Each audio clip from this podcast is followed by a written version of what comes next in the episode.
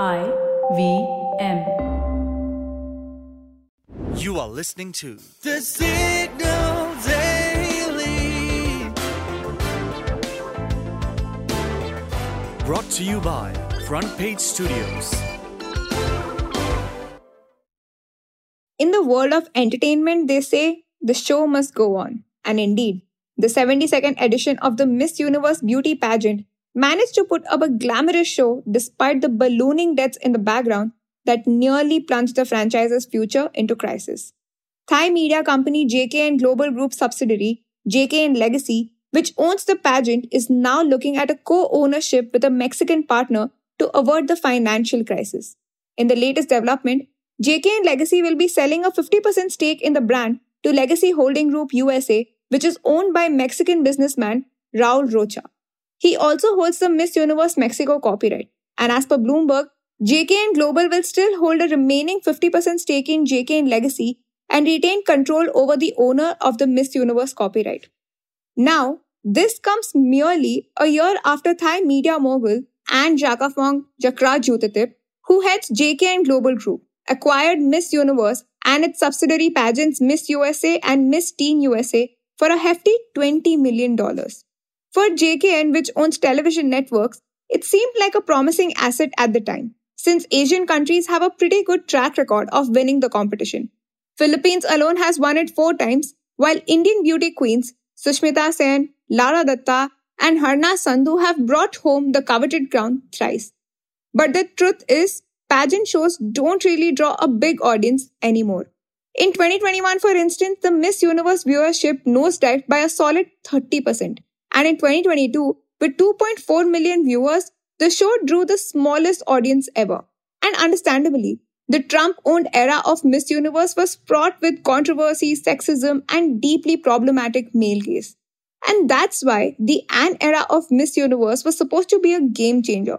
For starters, as a trans activist and the first woman to own the organization, she had already revised the format of the show, allowing mothers, married or divorced women, transgender women, and plus size contestants to participate in the pageant. She also had big ideas around expanding the Miss Universe business to generate $32 million in revenue by 2025 by foraying into new merch lines. But clearly, all this isn't enough to renew people's interest in the pageantry.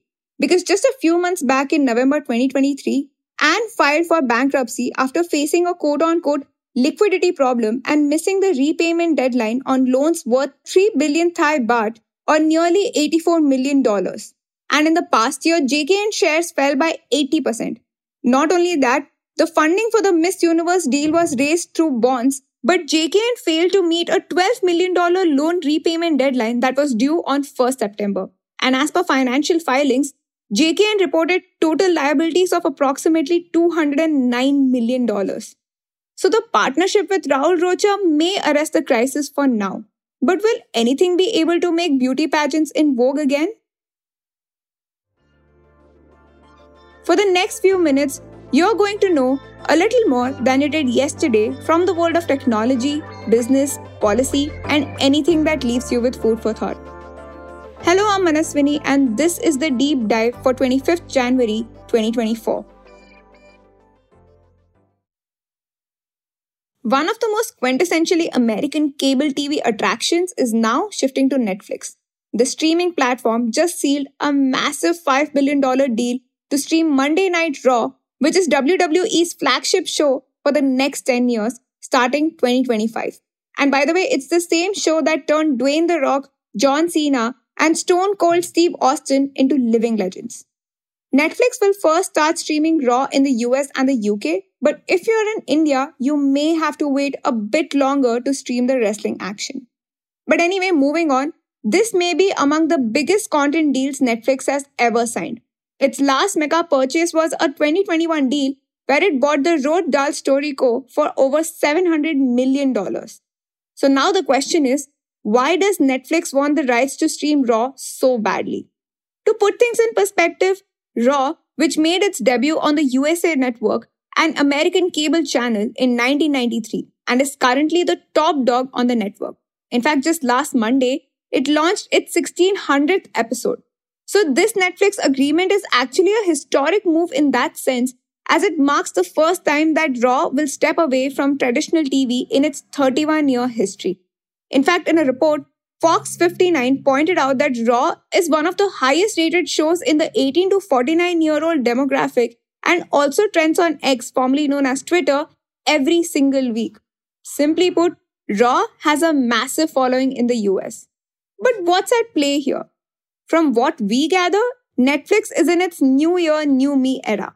It is seriously upping its live streaming game.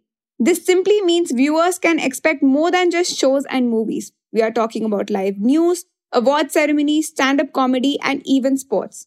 For instance, last year it tested the waters with a comedy special by Chris Rock, and now it is gearing up to livestream a tennis exhibition match featuring Rafael Nadal and Carlos Alcaraz in March this year.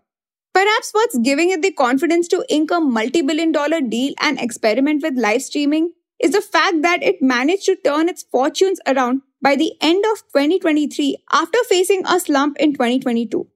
Netflix reported it snagged a massive 13.1 million subscribers in the final months of 2023, marking its biggest fourth quarter for audience growth. This also pushed its total subscriber count to a record breaking 260.8 million worldwide as of end of 2023. But what's interesting is that Netflix figured out that a good chunk of this growth came from licensed content like The Office and Friends. Despite splurging about $17 billion annually on content, both original and licensed properties, according to a Wired report, viewers are still spending a significant amount of time watching these licensed classics alongside the original shows. So now the big question is how is it planning to foot the $5 billion bill? Well, there's speculation that Netflix might hike subscription prices. And anyway, on Tuesday, the company also announced that it is waving a goodbye to the basic subscription plan in certain countries like Canada and the UK starting in the second quarter of this year. And although WWE content won't hit the streaming scene until next year, Netflix already has a solid 2024 to look forward to. For instance, it's got a lineup featuring fresh hits and the comeback of beloved classics such as Squid Game and Bridgerton. If you like listening to the Signal Daily, please show us some support. Rate and review us on Apple Podcasts and Spotify. We'd love to hear what you have to say about this podcast. So feel free to shoot an email at hello at thesignal.co. The Signal Daily is produced in association with IVM. The episode was researched, written, and produced by Shorbori and me, edited by Soumya Gupta, mastered and mixed by Manas and Nirvaan. You can catch this podcast every morning on Spotify, Apple, Amazon Prime Music, Google Podcasts, or wherever you listen to your podcasts. We are the signal.co on Instagram, LinkedIn, and Twitter.